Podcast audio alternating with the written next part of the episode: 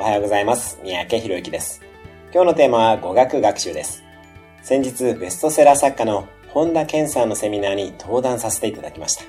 本田健さんが弊社フルエント中国学院で中国語を学んでくださっているご縁です。語学学習は英語であれ中国語であれ、基本の学習方法は共通します。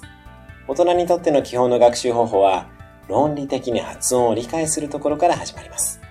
大人は耳で聞いてそのまま真似をする能力は弱いですが、論理的理解力は子供より高いです。